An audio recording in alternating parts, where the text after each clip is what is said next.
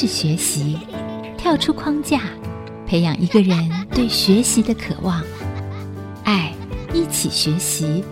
听见这世代。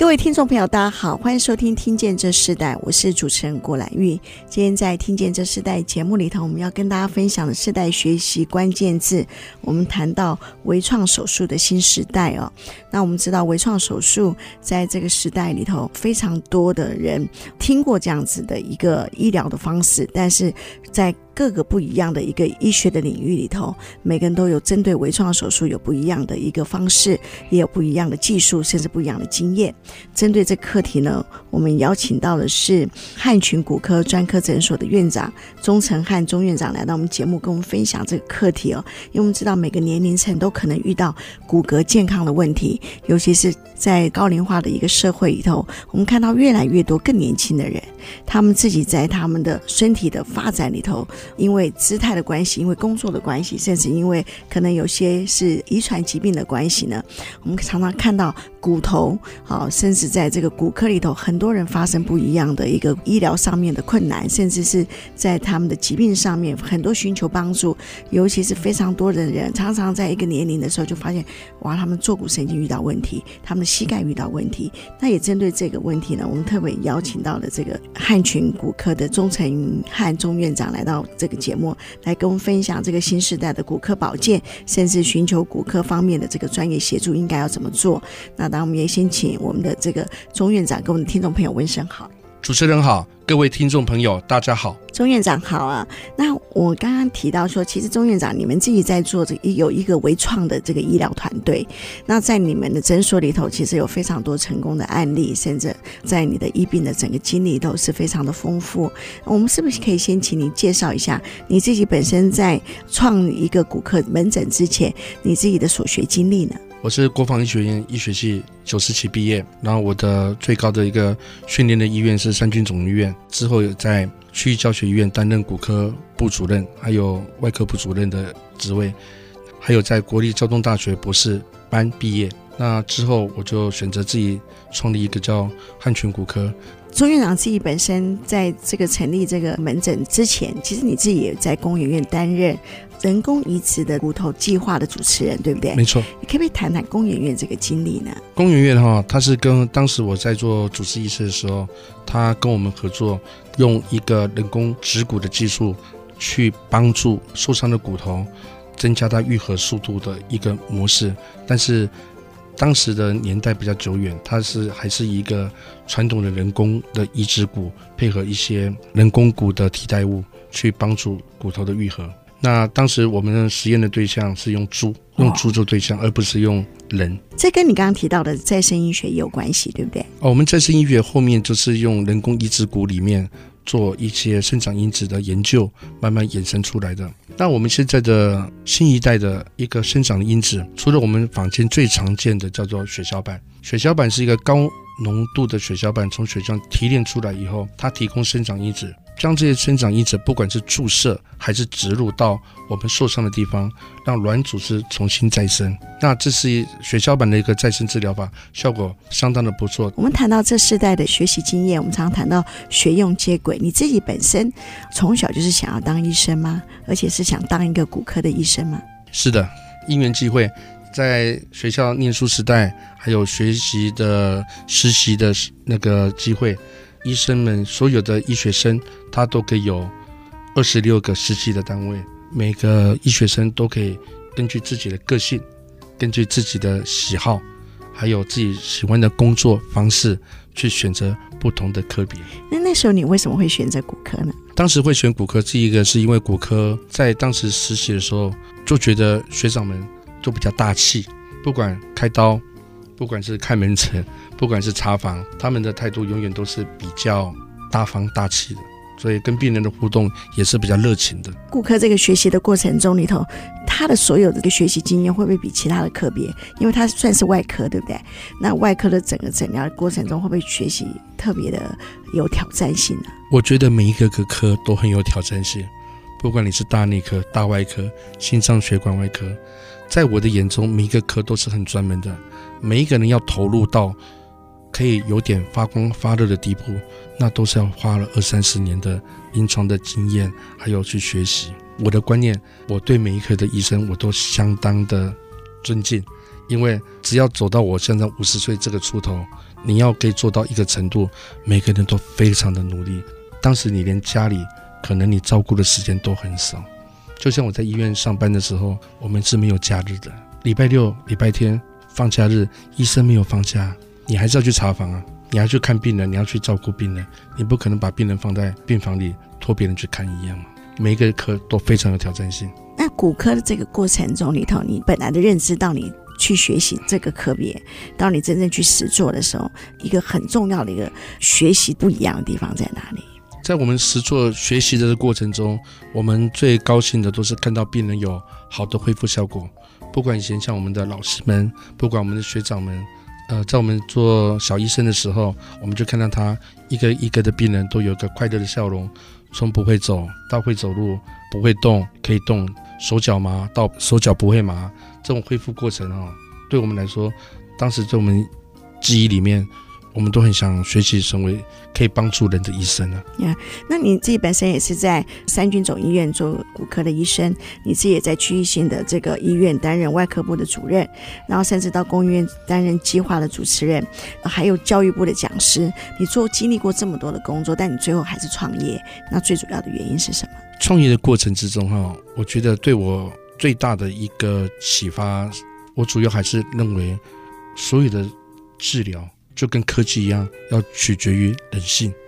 我们试想，以前我们帮病人做人工关节的手术好了，比如说有老伯伯、老奶奶，他的关节退化，他要做人工关节的手术，可是手术的过程中，还有手术的术后，那前四天，那都非常的疼痛。如果有经验过的患者，应该都会感同身受。我讲的，手术后你要打很多的吗啡，你要打很多的麻药，你要冰敷，你要做一些膝架的。动态的训练，然后再开始下来走，而且那个关节的骨头的疼痛度、肿胀度都相当高。有些人恢复快一点，可以正常放拐杖走路，也许两礼拜，也许六周、一年半载的也有不一样的一个治疗的模式。不管我们用我们的微创手术做膝盖的关节，或者是肩关节、五十肩，或者是骨折手术，我们都取决于用最小的伤口、最精致的做法。改善病人疼痛，像我们的患者，我们的看膝盖的婆婆妈妈们或爷爷叔叔们，他们来我们这边治疗，我们并不需要住院，我们开完刀大概两个小时后就可以下来走路了。嗯，偶尔有些人会用。助行器走路，大部分都可以自己走路，yeah. 自己回家。所以，其实钟院长，你刚刚提到，就说你自己在呃医院担任过主任医生，甚至担任过骨科的专门医生的时候，其实你，你那时候你真正最想做的，就是希望将这个骨科的这个手术进阶到更进步的一个一个阶段，比如说像微创，甚至再生的手术等等。自己强调说，希望做了手术的人不用再住到医院这么久的时间，可以马上回到家。这我觉得在骨科这个医疗里头是一个很。新的一个概念，我们先休息一下。我们在下一段部分，我们要继续邀请汉群骨科专科诊所的院长钟成汉钟院长来继续跟我们分享他自己在学习的阶段里头，他进入到一个创业的阶段，甚至呢，他在这个骨科里头特别成立了一个微创手术的一个新的团队，更多的在谈到再生的医学的这个技术。我们下一段继续分享，我们稍后回来。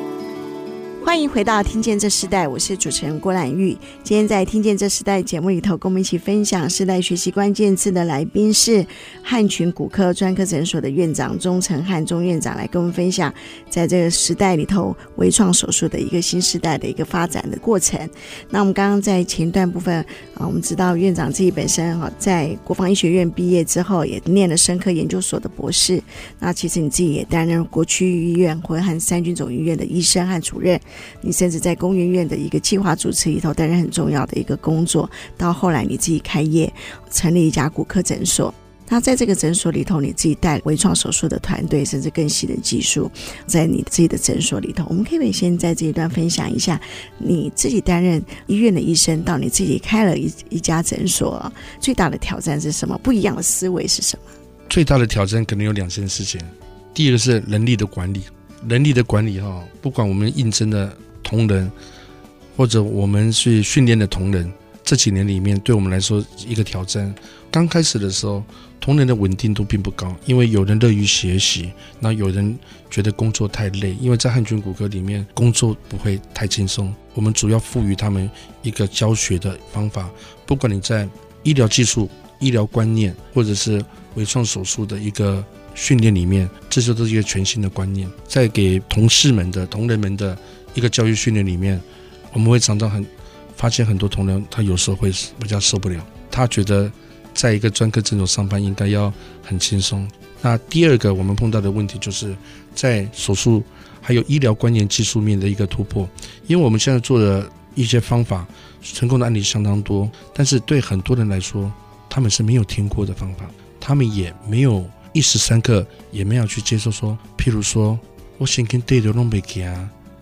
不回头耐塞。我们针对一些很多坐骨神经压迫、疼痛、没办法走路、没办法睡觉、没办法翻身，在医院核磁共振也做过的一些患者，他们带着核磁共振片来，他们疼痛不良于循，接受我们的建议，用我们的技术面的治疗以后，很多人在一两周里面就可以回到一个正常的生活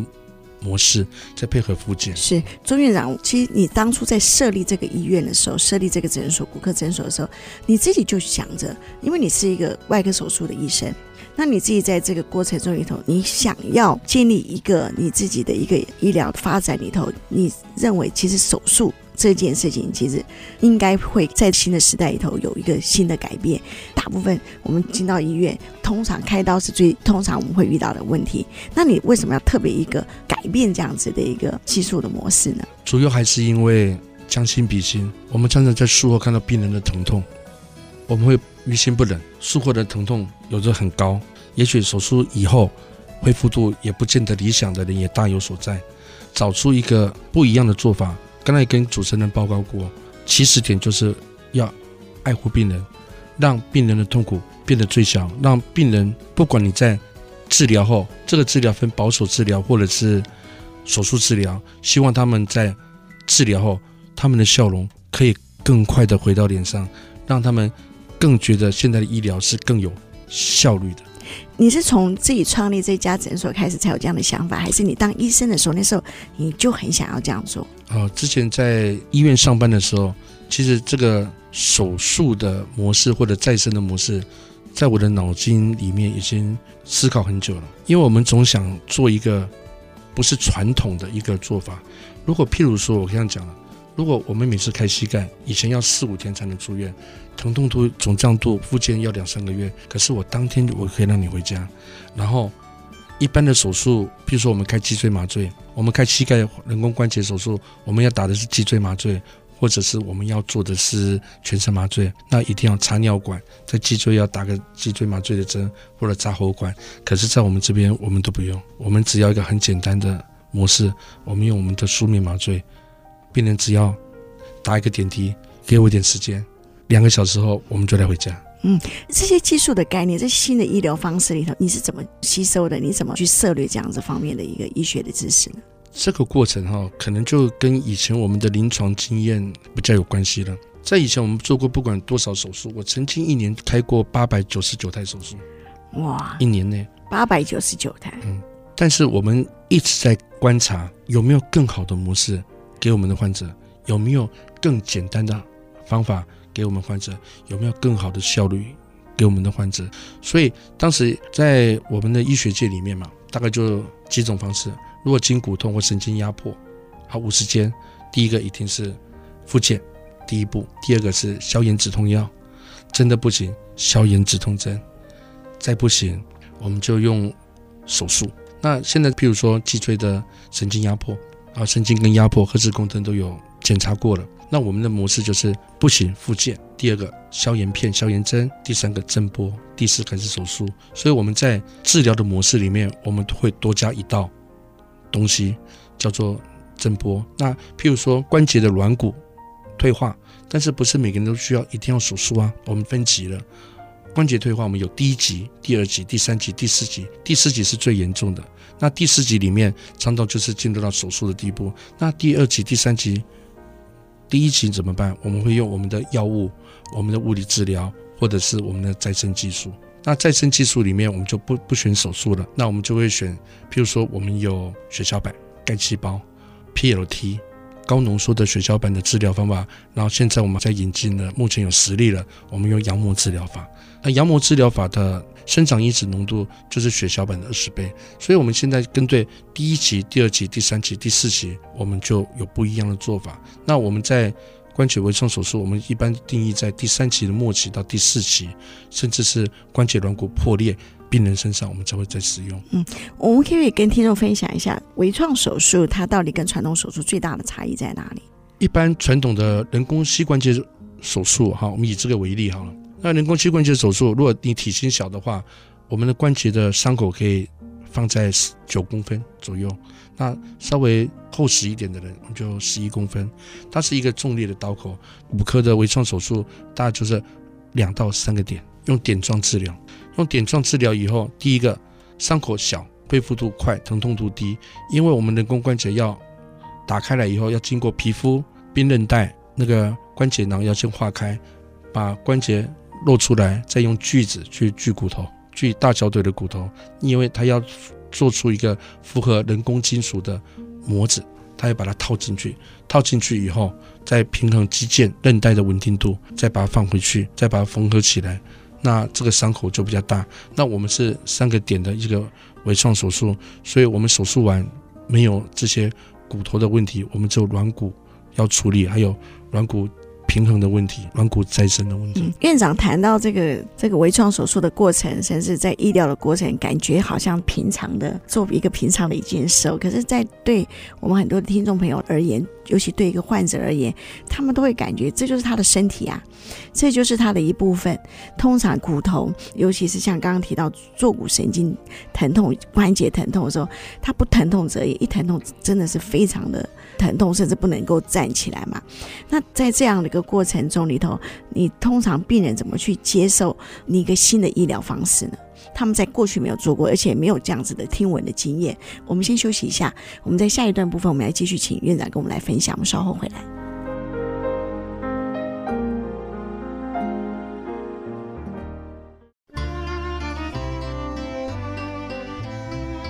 欢迎回到《听见这时代》，我是主持人郭兰玉。今天在《听见这时代》，我们邀请到的现场来宾是汉群骨科专科诊所的院长钟成汉钟院长，来到我们节目，跟我们分享在这个新的时代里头，越来越进步的医学技术里头，我们谈到的微创手术，也谈到了再生手术啊。医学的进步真的是超过我们自己所能想象的。但是我们也知道，整个医疗环境里头，医学再怎么进步，每个医疗环境他们所顾虑的、所想的，甚至他们所可以进行的，每个人的想法是不一样的。可是病人所遇到的问题，其实他们最需要的就是希望他们自己的身体能够被恢复，身体可以透过看病、经过诊疗的时候就能够恢复。甚至他们最不想要的就是开刀。那可是常常在这个开刀过程中里头，今天我们邀请到钟院长，他跟我们谈到说，其实现在微创手术，甚至在这个再生手术的恢复里头，他甚至可以很多就是呃不需要直接的外科手术了，所以你针对这些医疗技术的改变里头，然后是不是可以请院长分享一下？那在你们的再生手术里头，它到底是什么样的一个过程，可以去改变我们过去的外科手术？这要分几个方面来谈哦。先回应主持人这个问题哈，我们现在讲的是，譬如说是哪一个部分？譬如说是关节的退化，还是说神经的压迫，还是说？最常见老人家嘛，有一个五十肩的问题，不然我们就先从关节的再生一个做法来谈谈看哈。一般在医院里面做法的时候，就像陈龙主持人刚说的，我们一住院去开刀，这对一般的医生，我认为大家都是一样，都可以去帮助病人解决问题。可是有时候一手术下去，病人家属第一个要请假，要陪伴，他们就不能上班了。要也许要请假一周到两周去陪着患者在医院照顾。那为了要解决这个问题，我们就新创一个叫做关节微创的一个技术，让我们的关节里面达到一个很好的修复的能力，而且当天我们就可以走路回家，当天就可以在自己的床上睡觉，家里人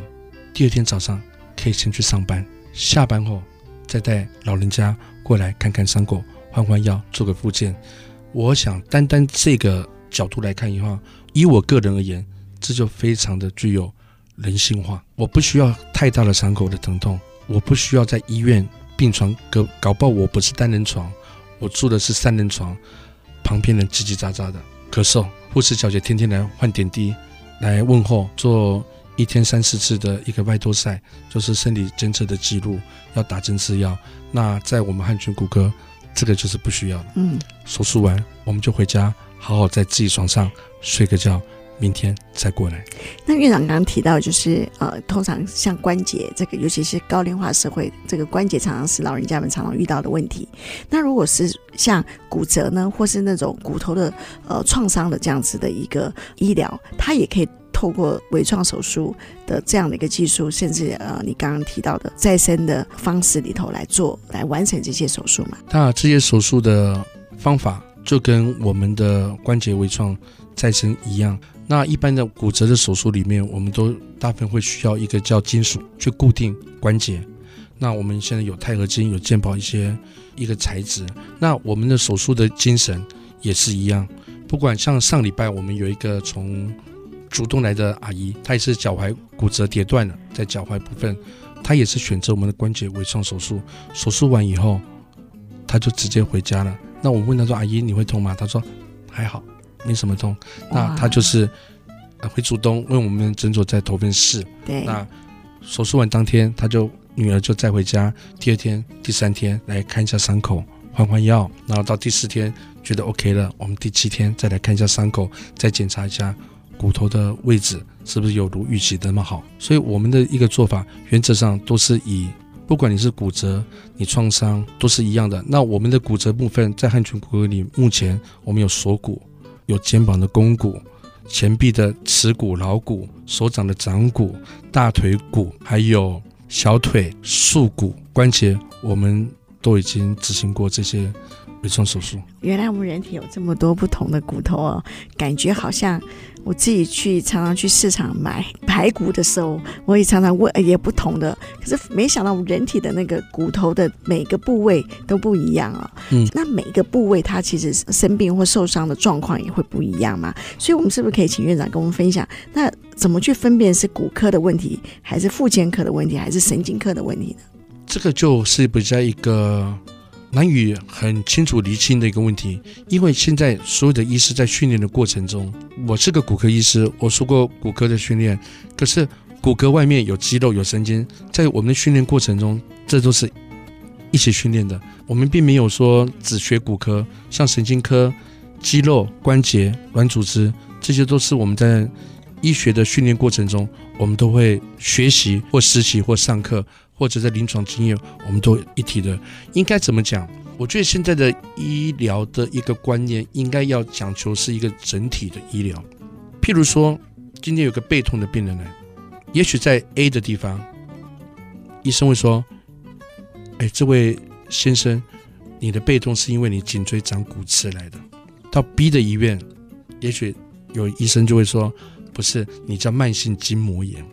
到了西的地方，说哦，不是，是因为你肩膀里面哈有撕裂伤，你造成的。那有些人会说，哦，你就是吃药吃太多。好，第五个会说啊，你是不是用过什么传因素治疗造成的？其实，在我们看病里面，我们比较跳出这种思维。我们一般怎么看病人？比如说，你身上有两个疼痛，我们要去区分这两个疼痛是一个病症来的。还是两个病症引起两个疼痛，还是三个病症引起两个部位的疼痛？你要先去找到源头。当你要找到源头里面，第一个最重要的宝贵就是我们的经验值，第二个才是检验值。什么叫检验值？因为现在的医学蛮发达的，但是有些问题并不是仪器看得出来的。所以在汉群骨科里面，我们讲经验值的训练量比检查值还多。那譬如说有一个案例好了，他是一个坐骨神经疼痛的压迫的患者，他有来过我们诊所做过治疗，但是跟别人就不一样。别人的在治疗以后，他就越来越好，可是那个患者他就停在那边了。当停在这边的时候，我们第一个、第二个动作就是，虽然是神经压迫，那我们要去看原因了，为什么你不会进步？那时候再去做核磁共振检查，哦，原来它里面会长一个小瘤子，它压到了，那个就没有办法，那个就是用手术治疗。但是有些人长期的肩颈疼痛、胃酸过多、胸口闷、两只手、脚会常常的麻木，而且注意力不集中，天天的不能睡。我们讲胃食道逆流、火烧心那种感觉。那在某些地方，他们看到就是哦，你胃不好，那要做胃镜，要吃胃药。可是两三年效果也没有那么好。那肩颈疼痛，别的地方的医生也许就跟他说：“哦，你是长骨刺，那没办法，就要慢慢来。”可是我现在讲的分享这例子是一个苗栗公馆的一个张小姐，她因为这种疼痛到四年，她的工作量很大，她不能吃不能睡，然后整个情绪就没那么好，因为疼痛嘛，到哪里看也没有效果。可是后来我就跟她讲，呃，可是主要的原因哈、不在于你的症状，在于我们的叫颈椎跟自律神经这两条一起受伤了，一起出问题的，你没有办法去解决。当他接受我们的治疗以后，在第四周他就完全康复。一个四年半一个疼痛，一个不舒服，在我们这边来一个月左右，完全就康复了。那这就是我们讲第一个是诊断，诊断的方法，然后第二个是治疗的手法，然后第三个病人的配合度。如果可以的话。基本上成功的机会就很高，所以我们常常看所有的病人里面，最重要的还是一个临床的经验去学习。我们从病人的症状，或当初我们医生最好的教科书。其实刚刚院长提到一个很重要的一观点，就是你一看了就知道他大概我的问题在哪里，病人的问题在哪里。可是你是一个团队，然后世代传承在接轨的过程中里头，你怎么带新一代的医生们？他们同样有你这样的经验，同样有你这样子判断，同样你知道这样呃，你有你这样的技术。其实这不容易，因为你不是一个单打独斗的一个诊所嘛，你是带着一群医生一起来做这件事情。在整个医学的过程中里头，你自己有你自己的盼望，你有自己的。理想，你希望在更亲近的一个医疗技术里头，让所有的病人可以减轻那个过去开刀所受的之苦。你自己做很容易，但是你传承团队就不容易哦。那个有很多的不一样的挑战和观念的建制。我们在下一段部分，我们继续邀请院长来跟我们分享这个部分。我们稍后回来。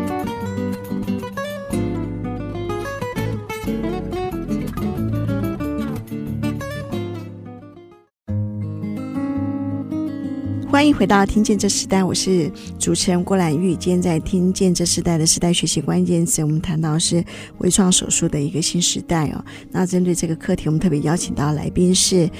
汉群骨科专科诊所的院长钟成汉钟院长来到我们节目，跟我们分享非常多在这个骨科医学、外科医学里头新的这个医疗技术的过程，甚至很多的案例。我们知道，其实生病就是很辛苦，能够找到一个很好的医生，能够来解决我们的问题，其实这是很多的病人的盼望。刚刚我们在前一段部分，我们听到院长提到说，哎，病人来看你，你判断一下，他们大概就知道他们应该受哪方面的治疗的模式。那你自己带着一群团队的时候，后，你怎么去教导，甚至让他们学习更新的技术，甚至他们在那个技术上的提升，你们是怎么去沟通呢？因为你是带一个团队，在我们这边治疗里面，第一个是经验值很重要，但第二个，我们如何去评估病人有没有效率的好，或者有没有成功，那这个评估里面就不能用经验了，评估里面一定要用数据或者检验的仪器。我们很多病人在我们。这边治疗以后，我们在对我们同仁的一个经验的传承或者教育训练上面，我们会定期的开会。我们定期开会里边，我们都会有很大量的影像档，我们会跟我们的同仁分享我们治疗过的经验。不管你是十字韧带重建，不管你是骨折手术，不管你是关节微创的再生，或者是我们肌腱的修补或者骨折的愈合，我们都会用一系列的一个影片跟同仁们讨论分享。在我们这一段时间，我们做个哪一些病人恢复的好，恢复的不够好，或者是从别的地方转接过来的一些患者，他们现在碰到什么问题，我们要怎么去帮他解决？我们有什么手法、什么模式，我们就会跟我们同仁们做教育的训练。所以，我们同仁在回答或者对这些知识的了解上，我认为在我们这边工作超过半年的一些工作同仁或者医师们，他们都可以很了解我们平台做什么，因为我们这些作业都有点像 SOP 这个模式。那我再跟主任说，譬如说我们讲一些肩颈疼痛、慢性疼痛，这是非常多人有的，它的来源不仅仅于颈椎。不仅仅于肩胛骨，不仅仅于上背部的胸腰椎部分，更有时候会来自于我们的脑部的自律神经线。可是有些人就是三五年痛到不能睡，几乎都要靠安眠药才能睡觉。那在我们这边治疗里面，也许在我们这边治疗平均大概是两个月上下，我们大部分都给好。但是有没有好，我们还有做一个我们叫做超音波的杜普的血流一个检查。像他们第一次来的时候，他们的血液循环跟他们神经的线路，到最后一次要结案的时候，他们血液循环的恢复度、通畅度、弹性度，我们都可以用这个去做判断。像我们上礼拜有一个那个做月嫂的柯小姐，她四年半疼痛，然后一个礼拜要去按摩两次，然后也是靠药物止痛，在我们这边大概来了十趟。大概两个多月，上礼拜她进来门诊的时候就跟我说：“院长，我觉得我好了呢，我都不痛了，很轻松，也睡觉都睡得很好。”我说：“好，我们来看一下今天的影像的检查，你是不是过关？”当时三月二十六号的时候，他检查我们肩颈的一个血液循环非常的薄弱，非常的不通畅。可是，在治疗以后，用我们的震波跟我们药物治疗，在上个礼拜我们在检查的血液循环是完全畅通。是满档的，那我们会用这种间接的一个检查的手法，去印证你能不能在我们的治疗里面做到完全好或毕业的动作。那我们这一系列每一个患者，我们都有个建一个档案，不管你今天受伤是十年还是三年两年，除了我们在于经一开始的诊断、选择治疗的手方法、病人的选项，再配合，然后再到结案，我们都有我们自己的 SOP。我们都会有记录，都会建档。嗯，所以你你自己在传承团队的时候，你建设了一个标准的 SOP，这是一个很重要的观念。那你觉得一个医生最重要的一个态度是什么？我觉得医生的一个最重要的态度是，我们要有那个帮助病人解决的心。那譬如说来我们这边的时候，我最常讲的，我最希望看到病人脸上在治疗后是挂着满满的笑容。那有些问题在我们手上，我们是专科诊所，有时候病人来，有时候一两次，我就觉得效果不理想。也许是我们的判断或者我们治疗的手法，可是没有那么对病人那么有效率。那我就会跟病人说，我有认识某某医生，他在这一方面也有很独到的一个领域。那我就会就说，你愿意吗？我拨个电话给他，我帮你转过去，多几个医生。看一看，也许对你会有帮助。因为我，我们只是当做一个医生的角色，用我的医疗的经验、我的医疗的技术、医疗的能力，我可以协助这些患者回到最好的状态。这是我当医生的最